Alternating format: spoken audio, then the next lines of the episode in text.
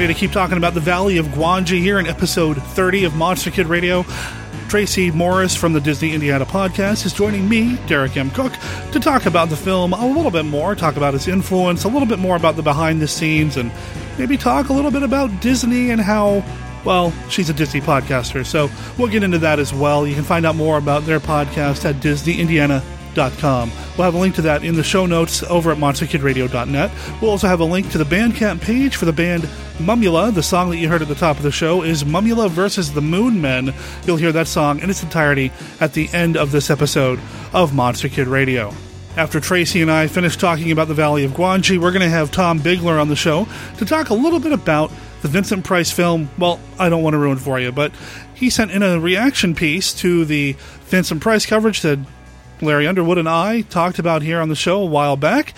Speaking of Tom, he was a man who donated the mini bust from Matango that he created for the show. One of a kind piece. Next week, we're going to announce the winner of that Matango mini bust. And I know for a fact that he's working on something new, a future contest that you can take part in, and maybe you'll end up with an original piece of art from Monster Kid and sculptor Tom Biegler. Big thanks to everybody who has given us support over in the iTunes store by giving us a review or for liking us over on Facebook. Really appreciate everybody's support of Monster Kid Radio. I mean, we're still a relatively young show. We just launched back in May. I'm having a blast doing the show, though, and I hope you guys and girls are enjoying what you hear on the show. And speaking of which, why don't we let you hear more about the Valley of Gwangi with Tracy Morris from Disney Indiana right after this. Hammer Film Productions began in 1934, and after producing almost 200 films and television programs, the studio is still releasing and re-releasing new and classic film titles. 1951 Down Place is the podcast that brings you the story of the great Hammer films, one movie at a time. Here are your hosts describing what Hammer means to them. First is Casey. Hammer means the beautiful and glamorous women of Hammer horror, the engaging storytelling, and amazing period films. Joining him is Derek. Hammer means the incredible work of actors like Peter Cushing, Christopher Lee, and even Michael Ripper. The gothic storytelling, the incredible music, and the set pieces. And finally, here's Scott. Hammer, that 1972 blaxploitation film starring Fred Williams, love that movie. Hammer! This boy has a lot to learn. Join our hosts as they make their journey through the Hammer Films catalogue and discuss each film with critical opinion, historical facts, production notes, and other information about these classic films. 1951 Down Place can be found in iTunes or their website, www.1951downplace.com. Better not be the 2003 flick starring Adam Goldberg, you know, the Hebrew Hammer. 1951 Down Place, the home of Hammer Films discussion.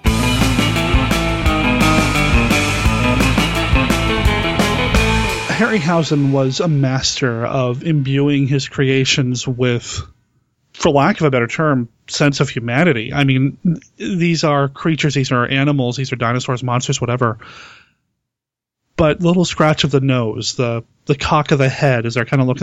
When you see El Diablo come out of the little house, it's not just a monster. It's not just a special effect. There's a real sense of wonder here that, man, I wish you had more of these days, you know? Mm-hmm. There was another in the documentary I mentioned there, the little clip where Harryhausen talks about there's one scene once they're back in the valley and they're trying to recapture El Diablo. The little horse runs up to one of the bigger horses. Yes. Reaches down and they kind of like touch noses. Oh my God, that was adorable.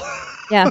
Harryhausen said they just happened to have that film of the horse with the real horse with its nose down near the ground. And so they decided, oh, well, why don't we use that? And so it was just kind of serendipitous that they had the film and they decided, oh, well, let's do a little bit with the El Diablo interacting with the bigger horse. Which is so true to life. It's what horses, it's what animals do. It was that's actually one of my most favorite heartwarming scenes, I guess, when it comes to Harryhausen's monsters and creatures. I mean, it's so wonderful and real. I also really enjoy the scene where they are trying to capture the Allosaur, the Gwangi, using the ropes. And again, that yeah. it it is seamless, for especially for the time period. Now, the movie was released in 1969, which for me feels it's, in terms of Harryhausen's career, is kind of mid-late career. Would that be fair to say? I think that's fair. And, you know, just the way you see on the same screen, you see the cowboys on their horses with the ropes going up around the neck of the dinosaur who's moving back and forth, and the horses and the cowboys are, everything's in sync. And, you know, Harryhausen did not have, there wasn't a video feed that he could watch while he was doing all this. It was all, you know, his memory, his sense of timing. That's just incredible. It's so well done. I mean, a lot of it, you can tell we're about to see a Harryhausen shot because it's all very medium length shots. You know, you can see the ground and the sky and the foreground. I mean, you know it's about to, you know when it's being set up for you, but then when the dinosaurs show up, it doesn't matter. I mean, it's just one minor quibble I had was the color matching. Okay. Now the lighting was good, but especially like the Gwangi character, it was, you know, the dinosaur was purple. Honestly, it looked like Barney showed up in a couple of shots. It was purple. At least on the what I was seeing. So that took a little bit away. But then again, it's, you know, Technicolor, you're going to have those brighter colors too. And again, reading in the Art of Harryhausen, he said that was one frustrating element for him, is there just wasn't time for him to do the proper, because there were so many scenes he was responsible for, he didn't have the time to do as much of the color and lighting matching as he would normally have wanted to do.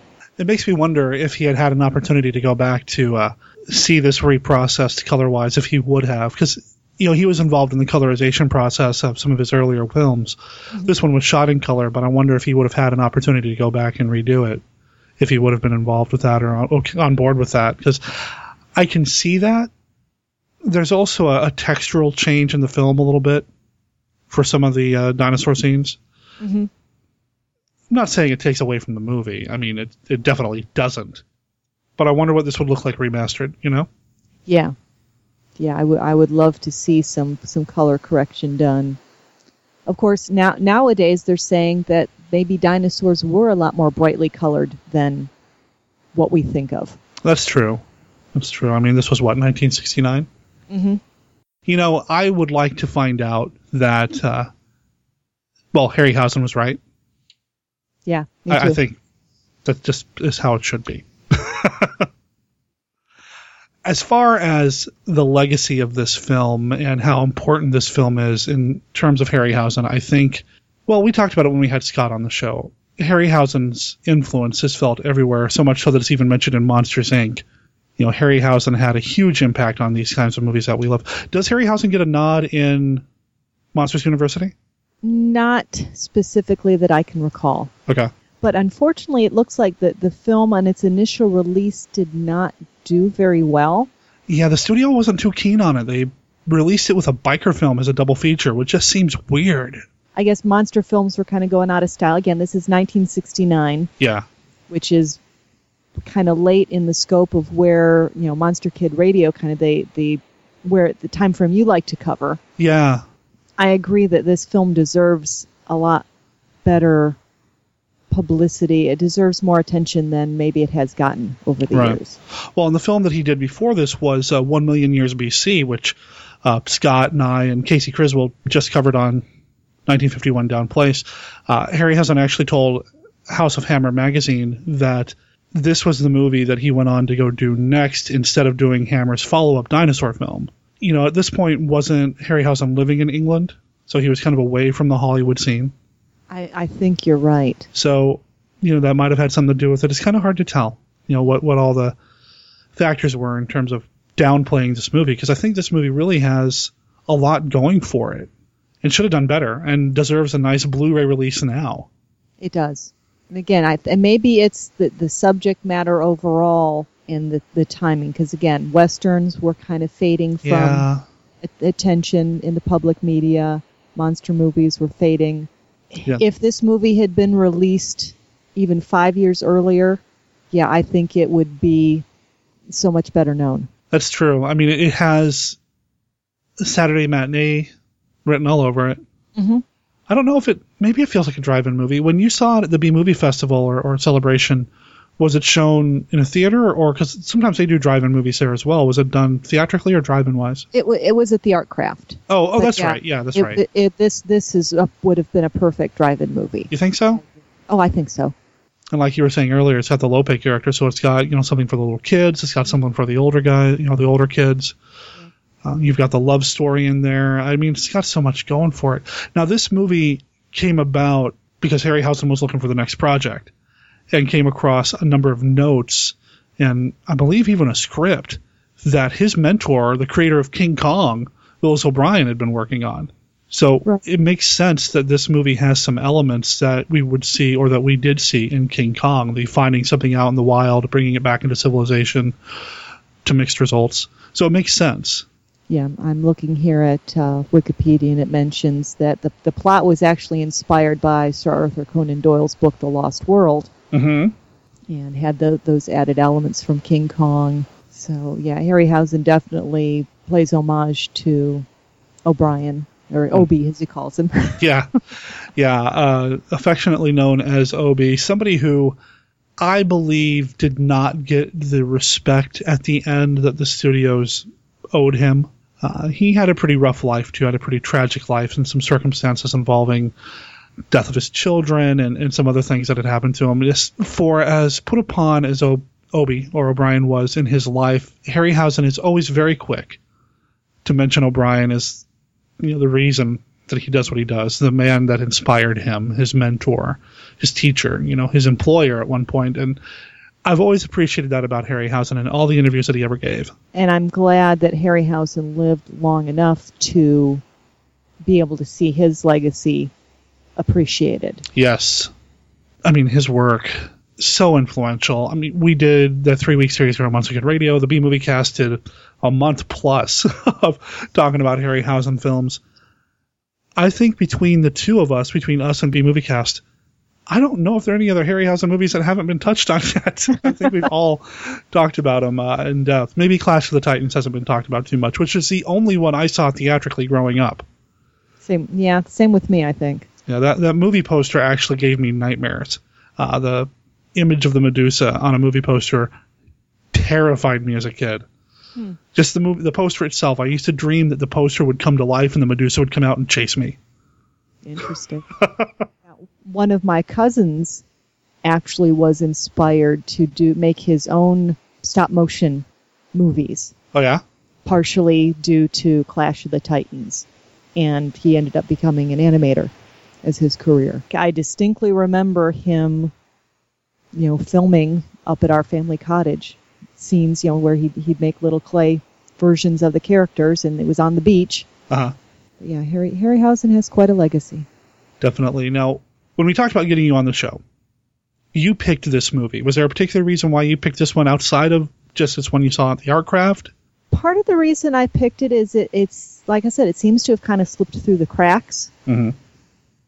And it has a fairly strong female role character. Right, with TJ. I kind of got into the whole concept of cowboys versus dinosaurs. I just thought that was a very clever combination. And the execution was just perfect. Tracy likes cowboys and dinosaurs. Scott's a very lucky man. I do like that there's this strong female character who's a business owner. Yeah, she has to deal with the matters of the heart, just like all of us. But she doesn't let that dictate her actions for the entire movie. I do like that about TJ in here, even though her voice is terribly dubbed. I think Golan did a wonderful job portraying this prototypical, modern-ish kind of woman. She definitely didn't fit into the time period. I mean, she was a modern woman placed back into, the 1900s. That's true. Yeah, you're right. There is this weird kind of... And maybe that's why she called herself TJ, to kind of hide her sex. Yeah, probably. Although it's interesting that we never do find out what the T and the J stand for. That's a really good point. I figured at least Tuck would have called her by a sweet little nickname at some point. Huh. Tiffany, Terry, Teresa, Terry Joe. I don't know. No, you're right. No, I like TJ, though. I like, you know, it has this kind of tomboy kind of quality to it as well. Interesting character to include in a turn-of-the-century style story.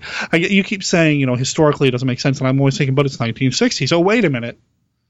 You know, it's early 1900s, so. Mm-hmm. You know, I mentioned briefly the music. I love the music in this. I know when it comes to Harryhausen's films, a lot of the music that's associated with him is Bernard Herrmann, because he did the Sinbad movies. But I really enjoyed the music in this. Everybody knows I'm a soundtrack collector, so I would be remiss if I didn't mention that I've got this on my iPod. I really thought the music enhanced the film. Yeah. When the characters get to, or I guess it's just outside the Forbidden Valley, but there's one scene where they're trying to recapture El Diablo, the hippocampus, or the ehippus. Uh-huh. And the music takes on kind of a little comedic feel. You know, because there's a couple pratfall scenes. Yeah. And the music, again, kind of supports that idea that, oh, we're having fun, ha ha ha, this is amusing. Yeah, it's an adventure, you know. It's not so deadly serious and monsterific. There's a sense of fun and playfulness, especially during that scene. It's definitely a Western score through and through as well. I mean, Jerome Morris's most well-known score is probably from The Big Country, which I believe is a Western. I think this is the only time he did a Harryhausen film. Hmm. He was an associate of Bernard Herrmann, so I don't know if maybe that was the connection between him and Harryhausen, how he got involved. I don't know if he was a studio guy. I don't really know. I don't know a lot about him as a guy. I just know that I really love the music in this film. And it definitely, like you said, it enhances that scene, that kind of... Well, I think you nailed it. Calling them pratfalls, I think you nailed it. One thing I thought was interesting, you know, when I went back and did some research... You know, the movie is supposedly set south of the border. Well, it turns out that border was the border between France and Spain. Because this movie was filmed in Almeria and Cuenca, Spain. Mm-hmm. And I honestly wouldn't have known that at all. Because it looks like I've been to places out in the Southwest that look like where this was filmed. Yeah. Yeah, it was all shot in Spain. The cathedral that we were talking about earlier is in Spain. It is what I had the name. Yeah, the Cuenca Cathedral. Yeah. So it's all shot in Spain. At this point, Harryhausen's living in the UK as it is, so I'm sure it's just a long car ride up. I don't know. To get to work. And again, also feels very in line historically, production-wise, with a lot of the Westerns that were being shot in Europe anyway. That's true. So you have this wonderful backdrop. The valley is amazing. I love the valley. I don't know where that valley was shot. Yeah, it says the unusual rock formations of Ciudad Encantada near Cuenca were used for the Forbidden Valley. Yeah, I would love to see that. I don't know. I would love to see somebody maybe go back and revisit that area. Maybe for the Blu-ray release that I would love somebody to put together of the Valley of Gwangi. Go back to Spain and show us what it looks like now, because it was gorgeous. Mm-hmm. Oh, and apparently it appeared in a couple of other... Really? It appeared in Conan the Barbarian? Apparently so. Wow. Conan versus dinosaurs. Huh. Well, before I get too lost in my own imaginings here, Tracy, is there anything else that we need to say about the Valley of Gwangi other than if you guys have not seen it, you need to go back and watch it. It's a great movie. It really is. It holds up so well. In my mind, it is a cut or two above the typical B-movie of the 50s and 60s. Oh, yeah. I mean, the description, you know, cowboys versus dinosaurs sounds so cheesy, but... It's a lot more than that. Mm-hmm. You get a good human story. You get the magnificent stop motion action of Harryhausen. It's a lot of fun. And you get Richard Carlson. Come on, man knows how to stand up to a monster or two. I mean, got my boy representing. I had forgotten he was in it actually. So Such a good film, and I'm glad Tracy brought it to the table. And yeah, I mean, see it, watch it. You should have Gwangi in your collection. I've added it to my Amazon wish list, so I don't have to rely on Netflix. And speaking of Blu-ray, Harryhausen on Blu-ray, unrelated a little bit to this movie outside of the Harryhausen connection, Twilight Time has announced that they're going to be putting out the last two Sinbad movies that Harryhausen did on Blu-ray. They'll be coming out in December. The Golden Voyage of Sinbad and Sinbad and the Eye of the Tiger will be coming out on Blu-ray. Those were movies from 73 and 77, respectively. There's a number of Harryhausen films on Blu-ray already. I'd love to see Gwangi get the Blu-ray treatment at some point. Obviously, if it does happen, we'll try to talk about it here on Monster Kid Radio. And we just got the DVD of the recent Harryhausen retrospective documentary. Oh, isn't that good? We watched it when it was played on TV a couple months ago. And just got the DVD over the weekend, a Blu-ray over the weekend. Ray Harryhausen, Special Effects Titan? Yes. Yeah. That is awesome. Awesome. You had said earlier, it's so wonderful that he got to see the impact that his work has had on others. And I think this documentary is a wonderful love letter to the impact Harryhausen has had. I picked it up when it was released as a Region 2 release, believe earlier this year, beginning of this year. Mm-hmm. That's what we ended up with. Yeah, the Region 2. Yeah, it has had some television airings, and I'm sure if it hasn't already, it will be eventually released here in the States as a Region 1 or Region A if it's on Blu-ray. I found it amusing, and I can't remember if it was John Landis that kept saying this, that he would call what Harryhausen did the first digital effects because he used his digits, his fingers, to manipulate everything. So I always laughed whenever I heard that. I also giggle whenever I watch it and I see James Cameron talking about Harryhausen. Well, he would have used computers if he had them back then, but then in the very next shot, somebody would say, oh no, Harryhausen doesn't like computers at all. So I'd say, I don't know how Cameron can say that because, you know, Harryhausen, he just passed away this year. He had plenty of exposure to computer graphic capabilities, and he knew where his skills lie. And he used optical effects. I mean, optically, that's how he put these things in there. So he was not above using technology apart from the stop motion. I mean, that's just part of the deal. I can't imagine any of Harryhausen's, especially his signature creations, being rendered in CGI and working at the same level. I can't see the Kraken. I can't see anything from the Sinbad movies as a CGI creation and still get that sense of wonder and movement and life. It just doesn't work. I mean, there's so much of what Harryhausen put into his babies, basically, his monsters, his creatures. And again, being a Disney fan, it's easy to see which animators, you know, they are actors. You know, they just act through the medium of their drawing instead of their bodies. You know, they put themselves into the characters they create. Yeah. You know, you see that with the greatest animators. You see that with stop motion animation. You know, and of course you see that with Harryhausen. Mm-hmm. Are there any Disney animators that you can think of that you would like link to that style, that wonderment that Harryhausen brings to the table? Or any specific movies that may have had that obvious influence all over it? Again, unfortunately, bringing the whole CG into this, but Toy Story. You know, who would think of bringing toys to life and having them be rich characters with their backstories? No, that makes sense. And not just because there's a dinosaur in there. You know, that makes total sense. And now I want to go back and watch those movies and see if there is any reference to Harryhausen's dinosaur work in Rex's lines or anything he does. No, that makes perfect sense, though. I mean, there's a sense of richness and life that existed before somebody said action and started rolling camera, you know? There's definitely that in the Toy Story films. I think Pixar, especially the Pixar productions, but when it comes to Disney, are all very good at imbuing a sense of life and wonder in their characters, which I think is probably the best way to describe them. I think Harryhausen referred to them as his characters, not necessarily his monsters, but you know, these are real characters. And I think the Pixar philosophy had to have been influenced a little bit by what Harryhausen did, right? I mean, that's, you can't not see that. Oh, I would definitely agree with that.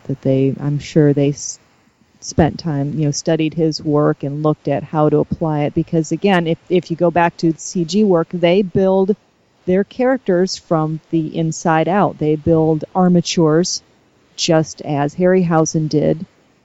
They build the skeletons of their characters and then layer on, in the case of live characters, they layer on muscles, they layer on skin, they layer on fur. So they follow some of the same rules, the same restrictions that Harryhausen did, mm-hmm. just on the computer instead. It's just a different art form. It's the love that goes into that art form, though, that informs it and creates the rich characters that you don't see. And I mean, there's a reason why we think of Harryhausen. Harryhausen wasn't the only guy who did stop motion. I mean, there was other stop motion projects happening around the same time Harryhausen did. There are other guys who did it other than O'Brien. But there's a reason why we think of O'Brien and Harryhausen when we think stop motion. There's even a movie that came out like 5 years before The Valley of Gwangi called The Beast of Hollow Mountain, which is a Western which has dinosaurs in it, and there's a cowboy. And I mean, O'Brien even kind of sort of wrote the script, but he wasn't involved. And there's a reason why this movie has yet to have a proper DVD release, whereas Gwangi is easy to get your hands on. There's a certain magic to it. Have you seen The Beast of Hollow Mountain? I have not. This is the first I'm learning about it. I stumbled across it on TCM or MGM TV or something like that a while back, mm-hmm. and it sat on my DVR for months because while I liked the idea of dinosaurs in a cowboy movie, it just wasn't one that drew my attention and drove me to watch it soon. I mean, as soon as it recorded. I don't know if that's making a lot of sense. So the bottom line is I recorded it. It sat on my DVR for a long time. I finally watched it. It's okay. If it had a DVD release, I'd probably buy it just because that's the kind of collector that I am. But it doesn't have the same sense of wonder as The Valley of Gwangi does. Because the animation just isn't there, huh? The animation just isn't there. And I don't know. It's a notable movie because it is the first stop motion effect movie shot in color. But I don't know, it's just not there. It was inspired by the same stories that O'Brien was inspired by to create, and then later Harryhausen to create Gwangi. Right. Yeah. In fact, according to Wikipedia, O'Brien co-wrote the script under the pseudonym El Toro Estrella, the Bull Star. Is that the translation? Yep. The Bull Star. Yeah, the movie's just not nearly as good as The Valley of Gwangi. It's all right, but not nearly as good. It had been a long time since I had seen The Valley of Gwangi, so I'm incredibly grateful that Tracy brought it to the table, brought it to Monster Kid Radio for us to talk about here. I kind of felt bad because I knew that it was an important movie. The B-Movie Cast covered it a couple years ago, and I wanted to talk about it during the Harryhausen 3-week-in-a-row thing that we did here on Monster Kid Radio. That was totally unplanned. So I'm glad we got a chance to talk about it at least a couple of months later after the passing of the master. I think it's probably one of the iconic Harryhausen films, or at least should be. I'd agree with that. And it definitely is to be seen and hopefully eventually owned by me. Tracy, how do people find you? We mentioned Disney a couple of times, and at the very beginning of this I mentioned Disney Indiana. What is Disney Indiana? Well, Disney Indiana is an imaginary town where we invite people to come and join us. My husband Scott and I, we talk about pretty much anything and everything Disney. Movies, theme parks, video games, just whatever kind of happens to catch our attention at the time. We put out a show every other week, and we can be found at www.DisneyIndiana.com. I'll make sure there's a link in the show notes to Monster Kid Radio. And I keep meaning to set up like a links page over at monsterkidradio.net. And when I do, I'll make sure that there's a link to Disney Indiana as well, because it's one of my favorite shows. And I say that not because Scott and Tracy are such dear friends of mine as well. And by the way, don't tell Scott I called him your sidekick. If you want to know anything about Disney, go check this show out. Tracy and Scott bring a level of research and knowledge to their show. Even if you think you know everything there is to know about a particular topic, they're going to prove you wrong because they just have the ability to find this information in these little nuggets of knowledge when it comes to Disneyana and share it with their listeners in a very easy-to-listen-to way. You guys have been going for 5 years, right? Yeah, we just celebrated our 5th anniversary in July. You guys go check that out, and I'm sure we'll have Tracy on the show down the line as well. We'll have Scott on as well at some point again. I know Scott and I are planning a Christmas episode later this year, and we got to have Tracy back. I mean, we got to have a monster girl every once in a while, right? Equal opportunity? Yes, please. Tracy, thanks for joining us on Monster Kid Radio this week. I've had a great time. Thanks for having me on the show.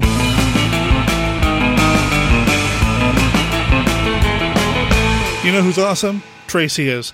I just got an email from her. She has a couple of other movies that she wants to talk about here on Monster Kid Radio. We're definitely going to have her back here on the show. We're also going to have her husband/sidekick, don't tell him I called him a sidekick, Scott Morris, on the show in the future to talk about some Monster Kid-friendly Disney films. That was a fun recording to do as well, so we'll be bringing that to you. But next week's on the show, well, we've got something else planned, and we'll get into that right after this piece of feedback from Tom Biegler. Hey, everybody. Tom Biegler here. I just wanted to call and leave a quick feedback.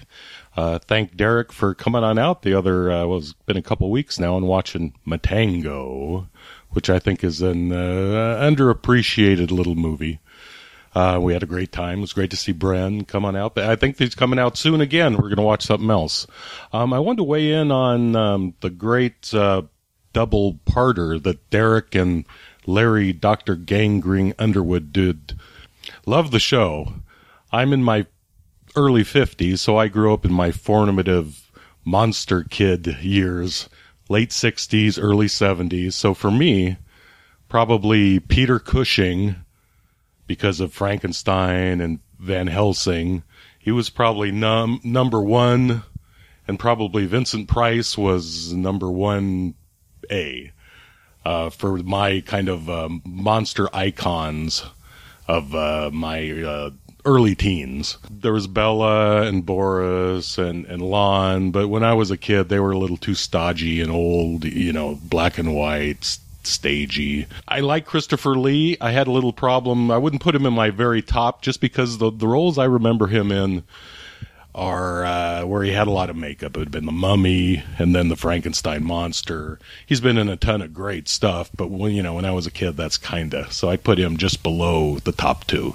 I did want to talk about a movie I just watched a little while ago. I've seen it before. It stars Vincent Price, so that's why I wanted to bring it up. Well, he's top billed. It's called Scream and Scream Again. This is from, I think it came out in 1970. I'm pretty sure that this is one of the ones that my dad took me to the drive-in when I was young. I remember he used to take me to a lot of double features, triple features. I just read that this came out with the Incredible Two-Headed Transplant as a double bill in 71, and I'm almost positive that's one my dad took me to. Anyway, Scream and Scream Again. It's an incredible movie. It has top billed Vincent Price, and then Christopher Lee's number 2, and then number 3 is Peter Cushing. So it's a pretty impressive cast. The reality of it is that Peter Cushing certainly is just in a cameo. The rest are, they'd probably be billed like 5th and 8th if it wasn't for the names involved. But this is just an incredible movie. It starts off with Jogger has a heart attack, wakes up in a hospital bed, covered up. The nurse comes in to check on him. She doesn't say anything. He's going, what's going on? He's coming out of some kind of a fog, of course. He throws his covers off, and he has one leg gone, and he starts screaming. And our next scene, we go right into appears to be some communist country. They have a strange pitchfork triad kind of symbol. Well, you know what? There is so much going on in this movie. I'll just tell you some of the things that are in it. I'm not even going to get into the synopsis of anything. There's, besides the big three who are always awesome, there's acid baths, there's involuntary limb harvestation, there's Christopher Lee doing the Dracula stare, there's torture, there's some nudity, there's just about everything you can imagine that a early 70s drive-in movie would want to have. At its core, the film is kind of a Frankenstein, a commie Frankenstein thriller police kind of story. I guess initially it came from a book called The Disoriented Man by Peter Saxon in 1966, and from my understanding, the bad guys in that were aliens, and instead of just being a communist regime of some kind. And I think that was the way the movie was going to end, as them being aliens, but I think they decided against it. Anyway, Derek and I may have to talk about this one sometime, just to try to get into all the subtle nuances of the whole thing. That's about all I wanted to say. Oh, one other thing before I go. I really appreciate the opportunity to give one of my sculptures to Derek and Monster Kid Radio. I'm not really a sculptor, though, but I do the best I can. I did want to throw out there, as I did in a little email, that Derek's got some nice artwork he does. He doesn't, I don't hear him discuss it at all, but I think it's something he should bring up, or I'll bring up. Anyway, take care. Loving the podcast as always. Hope everybody watches some good movies and sends them some feedback, and take care. I'm out. I haven't seen Scream and Scream Again in a while, but I'm still familiar enough with it to know exactly what he's talking about. And he has sent me a picture of a piece of artwork that he's working on, inspired by the movie. That looks awesome. I can't wait to see that to its completion. And I can't wait to talk about Scream and Scream Again here on the show. I think we're going to do it with Tom. We're going to have Tom back on the show to talk about this Vincent Price classic. It's a little outside of the 30s through the 60s window that we try to cover here on Monster Kid Radio. But you know what? I don't mind toe dipping into the 70s. I don't mind toe dipping into the 80s or 90s or even the now if it's relevant to Monster Kids. So definitely we're going to be talking about Scream and Scream Again here on the show with Tom down the line. And then Tom went and called me out for my own artwork. And you know what? I don't mind sharing that with people. I don't have a lot of it done. I actually suffered a little bit of a repetitive use injury in my right arm, kind of a weird carpal tunnel thing, but it wasn't in my wrist. It was up closer to my elbow, which made it hard to draw. But I'm starting to get back into that because I've been getting some treatment. I can draw again. It's not something that I've ever done really seriously. I used to draw a lot when I was a kid. I think my story is very similar to Tom's. I drew a lot when I was a kid, and then it's just one of those things that I didn't do as much as I got older. I'm rediscovering my love for art now, partly because I've become friends with so many great artists who are so inspirational. It makes me want to kind of dive back into doing that. So if you go over to my Facebook page, if you're on Facebook, you look for a folder, I believe it's called Monsters in Ink. I've posted a few of my pictures, and maybe down the line, I'll post some of those over at monsterkidradio.net as well. Now, Tom sent in that piece of feedback by emailing me an mp3 at monsterkidradio@gmail.com, which you guys and gals are welcome to do. If you have anything that you want to hear on the show or hear me talk about here on the show, drop me a line or call me and leave a voicemail at 503-479-5MKR.